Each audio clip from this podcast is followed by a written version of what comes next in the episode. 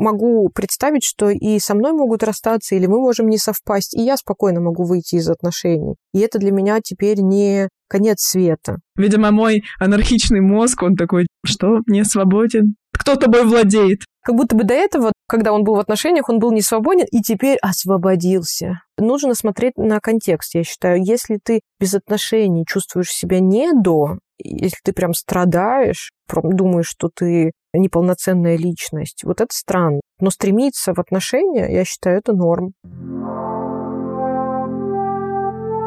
Привет! Вы включили подкаст «Конец связи». Здесь мы, Настя и Соби, обсуждаем расставание и как после него восстановиться.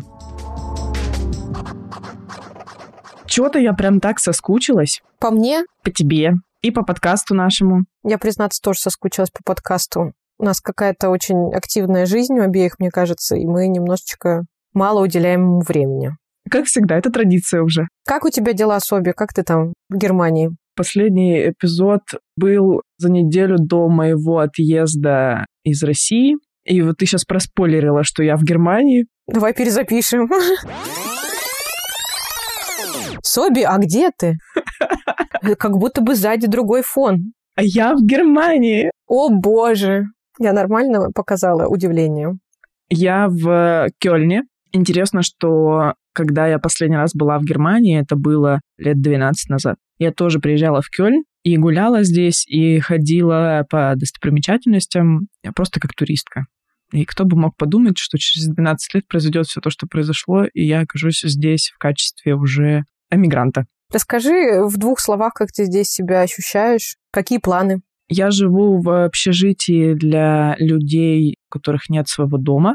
И здесь очень много людей разных национальностей, с разными историями и разными социальными статусами. Сейчас я нахожусь в состоянии, когда я собираю всякие разные бумажки, взаимодействую с немецкой бюрократией, это еще тот квест, чтобы податься на ВНЖ и получать э, некоторую финансовую поддержку от э, государства немецкого. И я живу вместе с двумя своими коллегами в одной квартире. Они мои коллеги по ЛГБТ-активизму, и я систематически чувствую себя здесь одиноко. Очень сочувствую, конечно, тебе. Да, это интересное состояние. Наверное, это нормальное состояние до первого месяца, конечно. Никому не хочется его ощущать. Мне очень сложно в том, что я не могу коммуницировать нормально, потому что я еще не так хорошо знаю язык. Я, конечно, занималась и учила язык до отъезда, и вот сейчас весь этот месяц занимаюсь. А на каком уровне ты сейчас знаешь язык? Можешь купить себе кофе или заплатить за проезд?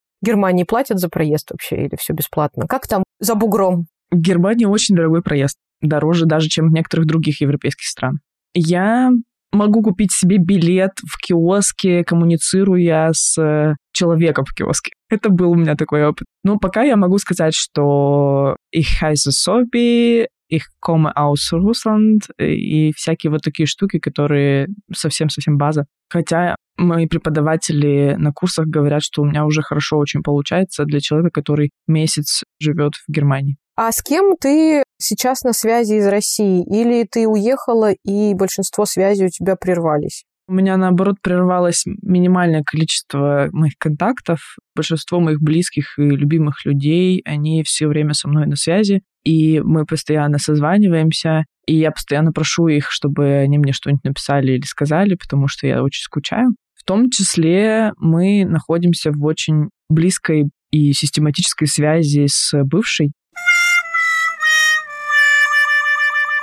С того момента, как я уехала, мы постоянно разговариваем. Там происходят какие-то очень странные штуки, по крайней мере, я так их оцениваю. Мы как будто бы сильнее сблизились заново. И я понимаю, что этого бы не произошло, если бы я не уехала. Ну, то есть в России у меня вряд ли было бы желание так много с ней коммуницировать. А сейчас с моей стороны есть это желание, потому что мозг такой, а, что, блин, происходит? Что вообще такое? Ты где-то в непонятном месте. Ищи что-то знакомое. Да, здесь все такое странное и неизвестное. Тебе нужно что-то знакомое, понятное и привычное. И поэтому, конечно, в коммуникации с ней я чувствую себя там максимально на своем месте, что ли. Потому что это 10 лет происходило со мной, и я знаю все, что она скажет, и она знает все, что я скажу. Как-то я удовлетворяю свою потребность в какой-то стабильности через эту коммуникацию. И мы прекрасно понимаем, что это вот приблизительно про это. У нее там какие-то свои мотивы есть, у меня свои. В целом нас это удовлетворяет. Но самое интересное, что я узнала, что она, оказывается, слушает наш подкаст. Но это было для меня немножечко шоком. Да, почему? Потому что я все это время записывалась с четкой уверенностью, что она нас не слушает, ну, я просто говорила все то, что есть в моей голове. Базар не фильтровала. И не думала, что она будет это когда-то слушать. Не то, чтобы я не могу ей в лицо сказать все то же самое, что мы с тобой здесь обсуждали. Я бы сказала, если бы зашел в ту сторону разговор.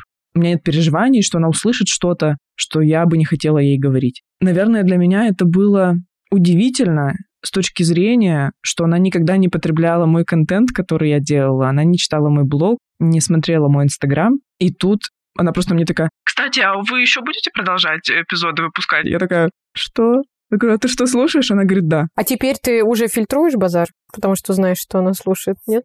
Нет.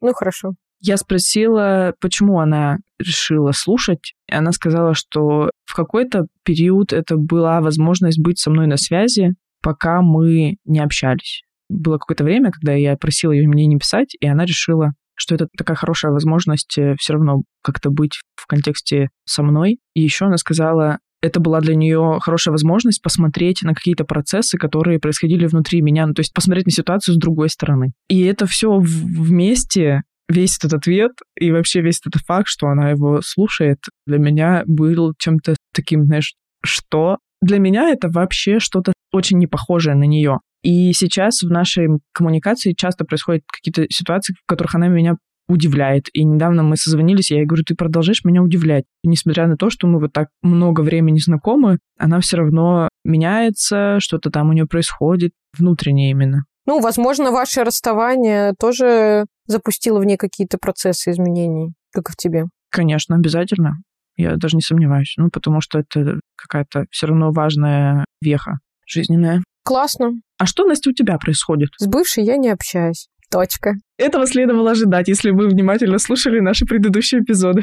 Если все предыдущие эпизоды слышали, я, в принципе, одно и то же рассказываю. С бывшей я не общаюсь. Мы больше не работаем вместе, потому что я перешла работать в другую компанию, и вот я неделю уже первую отработала. Мне все непривычно, ново, и страшно вставать в 7 утра, но я держусь. Мне нравится, и такой энтузиазм у меня еще точно какое-то время продержится, думаю. У меня изменилась личная жизнь. В предыдущих эпизодах я не делилась с вами тем, что я закончила отношения, о которых упоминала последний эпизод. Наверное, нет какой-то сейчас необходимости прям рассказывать все подробности, просто я приняла решение, что ну, ни по ритмам, ни по ценностям, ни по формату отношений мы не совпадаем. Таких интересных новостей, да, у меня сейчас новые только-только начинающиеся отношения, и они совершенно не похожи на те, которые у меня вообще когда-либо были. Для меня это удивительно, и я прям реально как будто бы с попкорном наблюдаю со стороны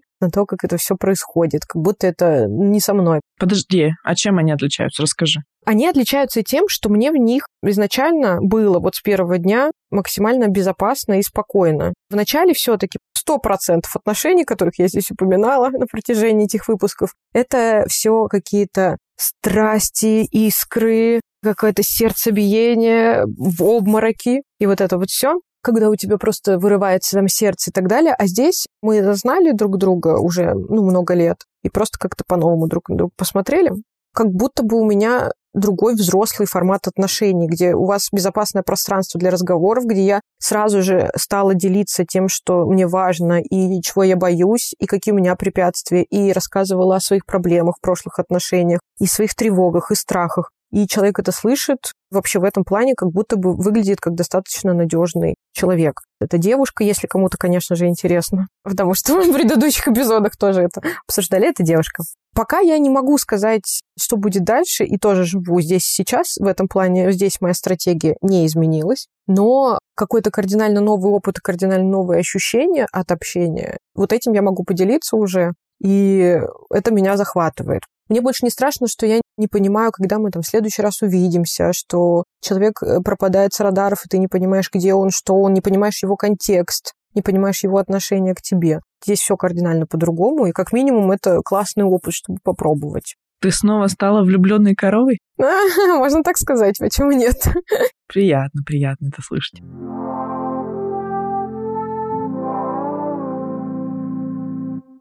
Мы начали записывать этот подкаст, и у нас обеих было такое проживание тяжелого расставания. И на протяжении всего этого проекта мы уже пару раз с тобой расстались с э, другими людьми. И вот мне интересно, как ты ощущаешь э, разницу? Вот сейчас у тебя еще одно произошло недавно расставание, и как ты в этом уже расставании себя ощущала? Можешь поделиться? Ну, знаешь, во-первых, все равно формат отношений был другой. Я так скажу, конечно же, это не пятилетние отношения с проживанием совместным, этим бытом и животными. Но я одно поняла, что, может быть, это лучше записывать уже в, в финальном эпизоде, но вот какой-то мой опыт и даже наш подкаст и вот эти разговоры о расставании очень сильно повлияли на мое осознание того, что я крепкая, и я все выдержу. То есть расставание меня теперь вообще не пугает как процесс. Я знаю точно, что это будет неприятно. Я знаю, какие эмоции я буду испытывать. Я знаю, что на какое-то время я немножко выпаду из какого-то позитивного состояния. Но это все как будто бы сейчас для меня как какой-то нормальный процесс, закономерный. Главное, что я его не боюсь. И теперь мне кажется, что и мой мотив вступать в отношения немножко изменился. То есть я теперь не так боюсь потерять человека. Могу представить, что и со мной могут расстаться, или мы можем не совпасть, и я спокойно могу выйти из отношений. И это для меня теперь не конец света. И я считаю, вот это точно придает больше внутренней свободы. А ты какой опыт получила после нескольких расставаний? Я с тобой полностью согласна в вопросе того, что проживание расставания, оно зависит от э, значимости отношений. Но мне пока сложно сказать, что у меня есть какая-то динамика, какое-то изменение к восприятию расставания, потому что таких отношений, как у меня были с бывшей, и такого расставания, как у меня было с бывшей, у меня не было ни с кем. Мне не с чем сравнить. В целом, мне кажется, что у меня какое было представление о расставаниях, оно таким и осталось пока что. А не сложилось ли у тебя впечатление за это время, да, пребывания без бывшей, что одной как-то проще? Наверное, я буду одна, мне одной проще, одной лучше, удобнее, нет вот этих вот проблем, выяснений и так далее. Нет, это не для меня быть одной. Я четко понимаю, что мне нужны все равно рядом люди, близкие люди, люди с какими-то общими ценностями со мной. У меня очень широкое представление об отношениях. И когда я говорю, что мне важно, чтобы рядом были близкие люди, это значит, что ну, там любой статус э, этого близкого человека подойдет. Когда сейчас ко мне приезжает или я приезжаю, встречаюсь с своей подругой здесь, в Германии, которая помогала мне с переездом, я чувствую себя очень хорошо и очень комфортно, и мне прям классно, и это добавляет мне ресурсы. Когда я одна, мне становится хуже. Я прекрасно понимаю, что я могу вывести, что я справлюсь, что я могу заботиться о себе, и это все происходит. И многие люди иногда восхищаются тем, как я за месяц э, тут э, о себе заботилась, как я вообще справляюсь. Но при этом я понимаю, что мне будет намного лучше и что у меня будет еще больше ресурсов, если рядом со мной будут близкие люди. Если мы сейчас сфокусируемся больше даже не на близких людях, вот, ну, как комьюнити, да, которые у тебя действительно сейчас отсутствуют рядом, как минимум просто потому, что ты вот только что недавно переехала. А вот о таких долгоиграющих отношениях, как которые мы здесь и обсуждаем, да, вот это партнерские с проживанием там долго и так далее. Мы все помним, да, что ты летом переехала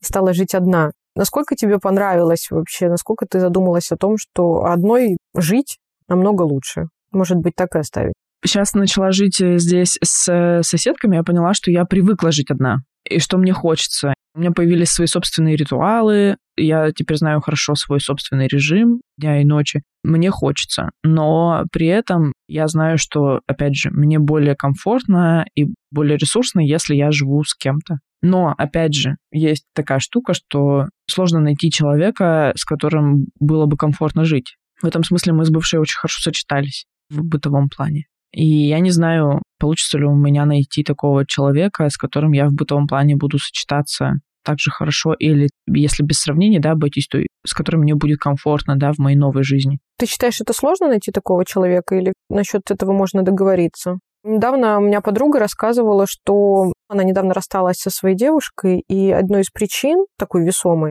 у них не получилось ужиться в бытовом плане. В бытовом плане они друг другу не подходили. Может быть, у меня такой особенный опыт, но для меня это выглядит как красная тряпка, и я «Так почему вы просто не сели и не поговорили?» Вот вы все тупые, я сейчас вас всех научу. Но я понимаю, что я могу ошибаться. Некоторым просто и не хочется, может быть, договариваться. Некоторые, ну, предпочитают просто в таком случае расстаться. Или вот я хотела также твое мнение узнать, насколько это вообще сложно найти человека в бытовом плане тебе подходящего.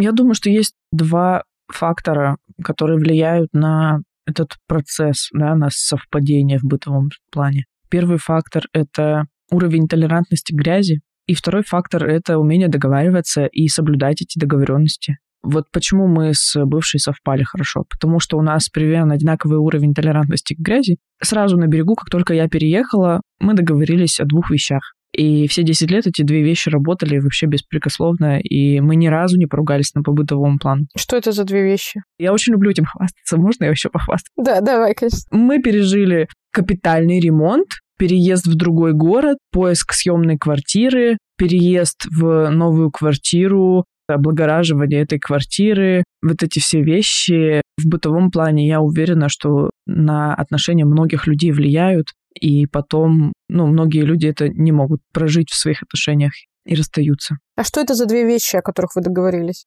Первое — это что если у меня проблема с какой-то бытовой задачей, то это моя проблема, и я должна ее решить. Ну, если меня раздражает, что чьи-то носки разбросаны, значит, я должна собрать эти носки и убрать их, чтобы они меня не раздражали. У меня может быть возможность попросить вторую помочь мне с этим, ну, если, например, я устала или еще что-то в этом духе, или я там считаю, что она это сделает лучше. Но если она откажется, она имеет право отказаться, никто ни на кого не обижается. Это нормальная история. Вот, это как бы одна договоренность. А вторая штука у нас была четкая договоренность по поводу одной вещи. Я готовлю еду, а она моет посуду. Потому что я люблю готовить еду, а посуду мыть не люблю. А она не любит готовить. Посуду она тоже не очень любит мыть. Ну, это выбор, да. Но, по крайней мере, ей хочется, чтобы ее вкусно кормили. Такие у нас были договоренности. Иногда было так, что я мыла посуду, а она готовила. Понятно, что оно не прибито было к полу, просто чаще всего работало именно так. Круто.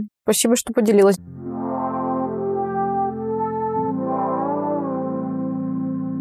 Тема нашего сегодняшнего эпизода про то, что происходит э, с людьми после расставания. Мы сегодня будем обсуждать про отношение общества к людям без отношений, к одиночкам, к синглам, не знаю, как по-другому еще выразить. Опять возвращаемся к вопросу с терминологией, вопросу о том, что это все вечно осуждаются. Ну и поговорим о том, что все-таки лучше быть в отношениях или без отношений, и вообще какие плюсы и минусы, в общем, все в эту сторону. Я предлагаю начать с терминологии. Меня, как филолога, это всегда больше всего занимает. Давай, профессиональная точка зрения. Профессиональная точка зрения слова «одиночка». Тут не надо быть филологом, чтобы понять, что негативная коннотация есть у этого да, слова. Одиночка или я сейчас одинок или одинока, когда говорят, это сто процентов несет какой-то негативный подтекст в русском языке. В этом плане мне намного больше нравится слово «я свободна», или свободен. Вообще у слова «свобода» исключительно позитивная коннотация есть. И в целом свободен человек для как будто бы чего-то. Свободен для открытий, свободен для развития, свободен для чего-то нового, для других людей свободен. Вот, а не кажется ли тебе, что когда человек говорит «я свободен», это как бы про то, что когда я в отношениях, я такой весь... Говорят, я занят. Не свободен. Ну а что это? Частично правда. Понимаю, о чем ты, да, конечно. Видимо, мой анархичный мозг, он такой, что, не свободен? Кто тобой владеет? Как будто бы до этого, когда он был в отношениях, он был не свободен и теперь освободился. Как раз вот такая тоже немножко негативная история здесь как будто звучит для меня. Может быть, я просто особенная. Ну да, хочется, конечно, и в отношениях чувствовать себя максимально свободным, каким ты, собственно, являешься, как ни крути. Какие еще бывают слова, которые обозначают человека, который сейчас, в данный момент, не находится ни в каких романтических отношениях? Сингл еще ты называла? Да, есть такая история. Кстати, интересно, что, конечно же, более негативно относятся к женщинам без отношений, как всегда. Почему интересно? Да, мы, кстати, обсуждали тему того, почему женщины более заинтересованы в отношениях в одном из наших эпизодов предыдущих. Здесь важно, опять же, подчеркнуть, что последние несколько лет очень набирает обороты контекст, связанный с переосознанием, перепридумыванием вот этого вот концепта одиночества, и женщины по всему миру начинают говорить, опять же, что я не одинока, я просто там типа сингл, или я просто self партнер, вот это еще есть история, что мне с самой собой хорошо, и мне не нужны какие-то отношения, чтобы чувствовать себя хорошо. И даже начинают феминистки, исследовательницы писать по этому поводу книги. Я читала одну из таких книг. Правда, она мне не очень зашла, потому что там был какое-то тоже сексистское отношение и такая, знаешь, история, связанная с тем, что вы одна, потому что вы... Мужика нормального не встретили. Там было такое немножко пренебрежительное отношение на самом деле, хотя вроде бы как книжка писалась для того, чтобы поддержать женщин в этой позиции, потому что это, ну, сложно каждый день объяснять человеку, что я там не выхожу замуж или не хожу на свидание, потому что мне хочется. Но как-то я там прочувствовала что-то не очень э, поддерживающее. Может быть, она просто не совсем с феминистской точки зрения была написана, а больше с такой точки зрения «я хочу быть самостоятельной женщиной», хотя это вроде одно и то же примерно. Ты знаешь, я тут хотела рассказать маленькую историю на эту тему. Я недавно созванивалась с коллегой по видеосвязи. У него на фоне плакал ребенок и говорит, ничего не отвлекает тебя? Я говорю, да ты что, я с начала пандемии на созвонах, конечно, нет. Конечно, не отвлекает, я уже ко всему привыкла. И он такой говорит, а ты же замужем, да?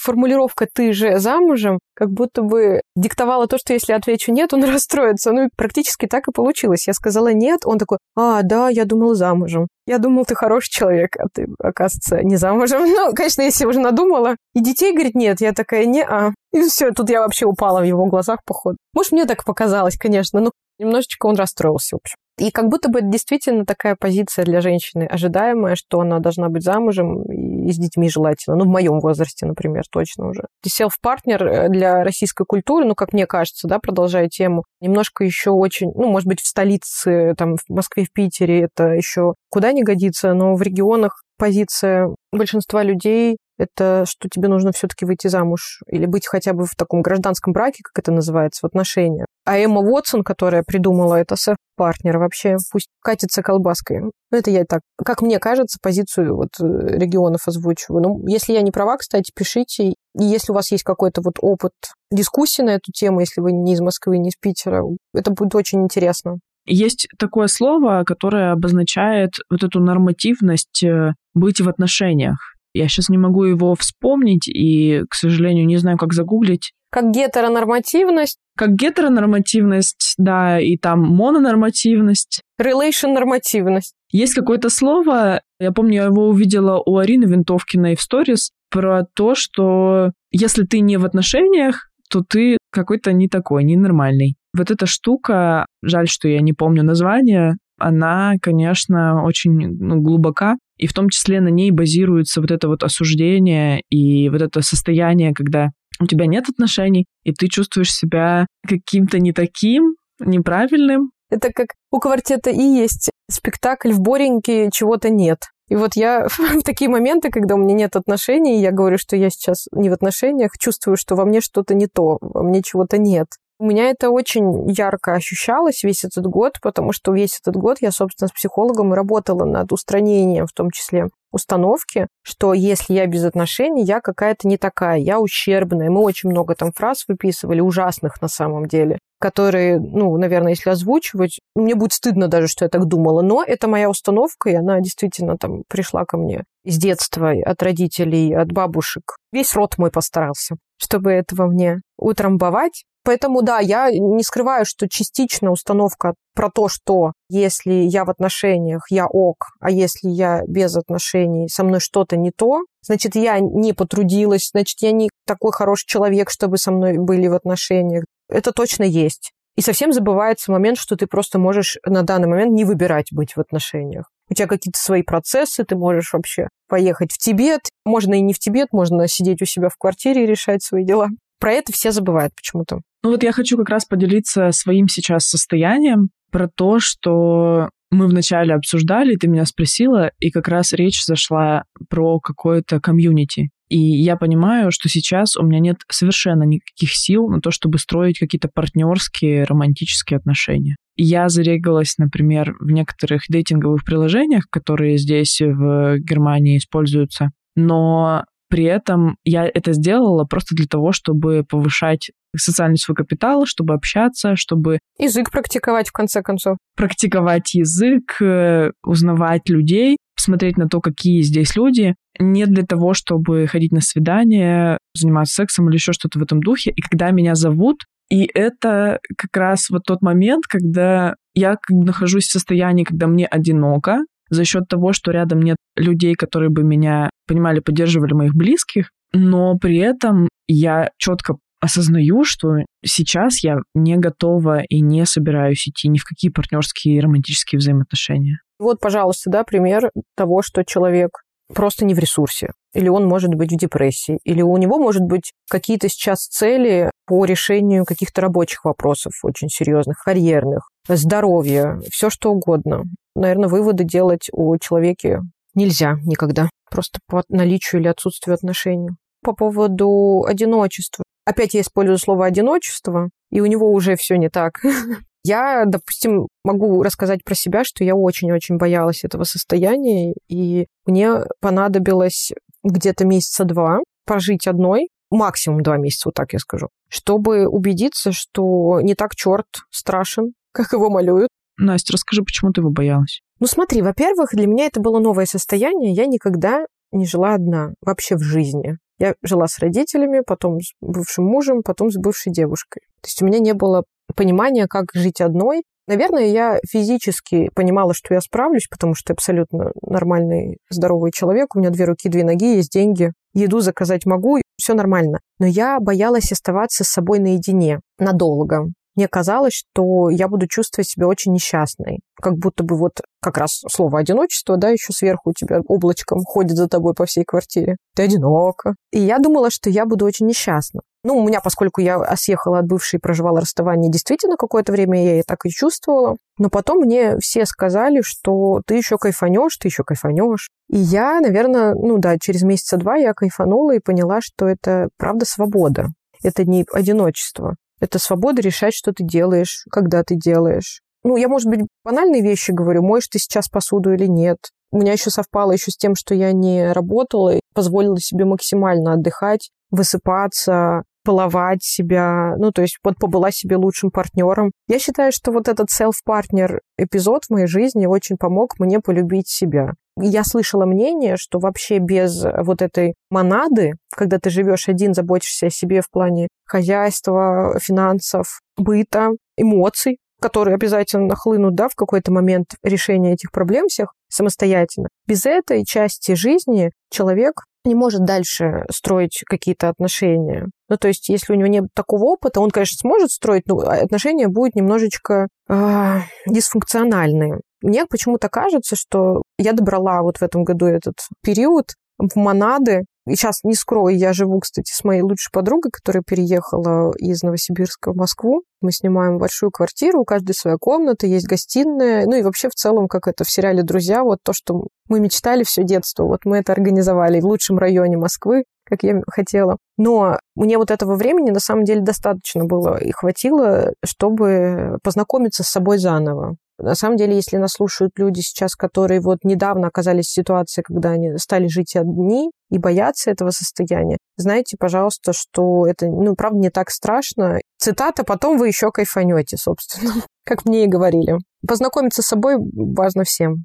Вот ты сказала дисфункциональные отношения, я бы не стала так прям громко это называть. Проблемы какие-то могут быть. Просто действительно опыт э, проживания и заботы о себе самостоятельный, он э, значительно отличается от того, когда есть рядом человек, который может о тебе позаботиться. И когда вы понимаете, что что бы со мной ни происходило, я способен сам о себе позаботиться, и мне для этого не нужны другие люди, конечно, это дает больше уверенности в себе и больше уверенности вообще, в принципе, по жизни. И меньше страха как раз разрыва отношений. Потому что ты уверен, что или уверена, что ты можешь позаботиться о себе дальше сама. У меня были клиенты, которые переживали из-за одиночества, из-за своего одиночества. В том числе были клиенты, у которых, например, никогда не было отношений, и им было уже далеко за 40, и они переживали это. И мне кажется, что есть разные представления и разные ощущения в этом. Например, есть история, когда мне было 16,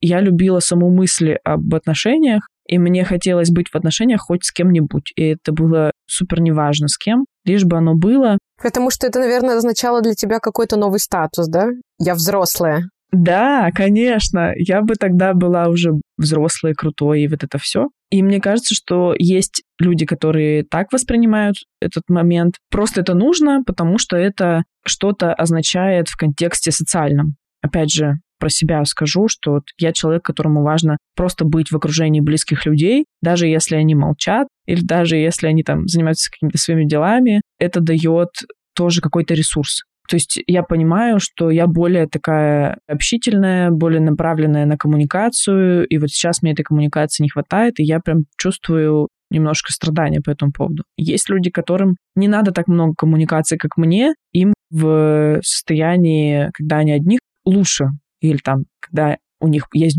80% состояния, когда они одни, и 20% когда они общаются с кем-то, и вот это нормально для них. Я тоже могу поддержать тебя в этом вопросе, что я долго в этом году спорила сама с собой и думала, что если я хочу отношений, ну, я уже рассказывала про свою установку, вроде как ты в отношениях, ты ок, не в отношениях, ты не ок, я подумала, ага, тогда я сейчас всем докажу, что я могу быть без отношений, я буду счастлива. А потом вот с психологом мы пришли к выводу, что нет, я должна быть счастлива действительно и без отношений, но если я про отношения, и вообще я люблю быть в отношениях, я люблю заботиться о ком-то, я люблю строить отношения, мне нравится сам процесс свиданий, мне нравится сам процесс проживания совместно с кем-то, времяпрепровождения, то я не буду никому ничего доказывать, я буду стремиться и искать себе партнера. Ну, то есть не искать, бегать с фонарем в Москве. А почему бы нет? Я бы на это посмотрела. У нас тут лесочек рядом. Партнера в лесочке нашла, ух. Потом смотришь в криминальной сводках.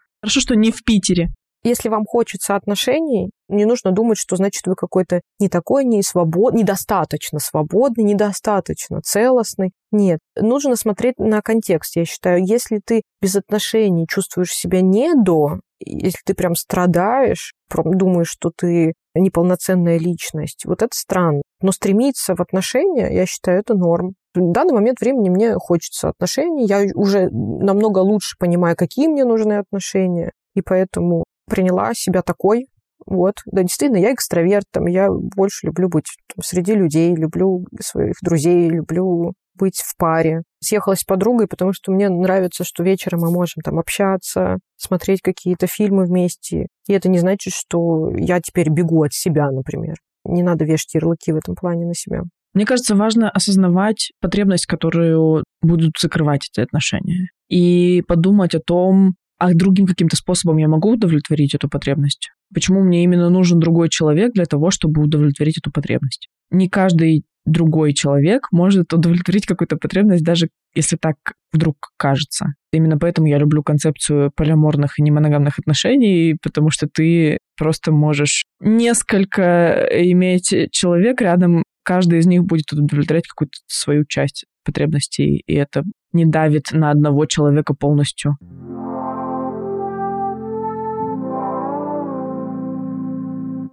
Предлагаю порассуждать на тему плюсы и минусы пребывания в одиночестве и пребывания в отношениях. С чего начнем? Давай начнем с отношений. Хорошо, предоставляю тебе выбор. Я буду говорить минусы. Минусы, отлично, прекрасно. Я буду говорить плюсы, мне это легко. Итак, первый плюс – вы проводите классные романтические вечера вместе дома за винишком, сериальчиком и так далее. Минус в том, что если у кого-то из вас представление о том, что романтика не нужна, или совсем другое представление о романтике, вы можете ссориться, а не проводить время весело и романтично. Так, хорошо. Для меня такой прям весомый плюс в том, что какие-то бытовые трудности вы можете решать вместе, распределять обязанности, и все это будет быстрее и легче. Можно весело и легко распределять обязанности, а можно сраться по поводу того, кто раскидывает э, носки и не закрывает э, зубную пасту. Очень сложно найти человека, с которым ты в бытовом смысле совпадаешь. Согласна. Еще один плюс неоспоримый для меня это легче и проще растить ребенка вдвоем. Минус то, что приходится знакомиться с друзьями и родственниками партнеров, потом тоже выстраивать с ними отношения, и они могут как-то влиять, э, в том числе негативно на ваши отношения. Да, согласна. Ну и финальный плюс в том, что перед сном можно обниматься, целоваться и засыпать в обнимку. А я закончу такой фразочкой. Жить вместе — это значит э, решать проблемы, которые бы не возникли, если бы мы не жили вместе. Запишу себе. Перейдем к синглу, да. В этот раз ты будешь говорить плюсы, а я минусы. Ты ангел, а я сатана. Ну, плюс, что не надо ни перед кем отчитываться, когда ты куда пошел и что ты будешь делать, и когда ты вернешься. Угу. Ну, на эту тему минус, я считаю, такой весомый, что не всегда ты хочешь быть один, куда-то ходить. Иногда хочется побыть вместе с любимым человеком, а не с кем. Большой огромный плюс, что не надо делиться вкусняшками ни с кем. Все, что покупаешь, все себе. О, ну да, тут ничего не могу сказать. Для меня это тоже важно. Возвращаясь к быту, тоже минус в том, что очень тяжело в одного жить, решать какие-то взрослые вопросы, особенно нашему поколению Игоря. Да, и здесь должна быть ссылка на другой твой подкаст. На наш подкаст. А, да, есть такой подкаст, ребят, про современных взрослых поколения Y, которые только сейчас осознали, что они и есть взрослые. Ссылка в описании. Веду я и моя подружка Катя. Плюс в том, что рядом с тобой не находится другой человек, с привычками которого надо мириться. Не находится другой человек, который может сделать тебе больно как физически, так и морально. Только ты сам можешь сделать себе больно. Ха-ха-ха. Минус в том, что финансово тебе сложнее вывозить жизнь, там аренду квартиры, не знаю, ипотеку, еду, все равно одного жить дороже, чем в паре. Для меня большой плюс вообще, в принципе, в автономности какой-то своей собственной. Вот я переезжала в другую страну, и мне не надо было ни с кем по этому поводу договариваться, ни на кого дополнительные документы не готовить. И здесь тоже я прихожу в какую-нибудь э, бюрократическую инстанцию, и мне говорят, а у вас есть дети и партнер или супруг? И я говорю, нет, мне не надо никакие документы дополнительные готовить. Ну, я завершу каким-нибудь не таким серьезным минусом, чтобы не нагнетать. Например, то, что мне сейчас очень актуально, некому почесать перед сном спинку. Это очень важно для меня. Я сделала татуху, и каждый день хочется почесать. Каждую минуту хочется ее чесать. Так, ну что, заканчивая наш сегодняшний эпизод, хочется сказать, что любое состояние норм. И когда вы в отношениях, и когда вы не в отношениях, и считаете себя селф-партнер, не нужно смотреть на то, что говорит общество по этому поводу, нужно идти только за своими чувствами, ощущениями и чего хочется именно вам в данном конкретном отрезке жизни. У всего есть преимущества свои и недостатки, как мы уже сказали. Быть в одиночестве или быть одному, или быть свободным человеком абсолютно так же хорошо, как и быть в паре. Рассказывайте в комментариях, что думаете на тему эпизода. Делитесь своими историями с нами и ссылками на наш подкаст в социальных сетях. И подписывайтесь в приложениях, где обычно слушаете подкасты. До встречи!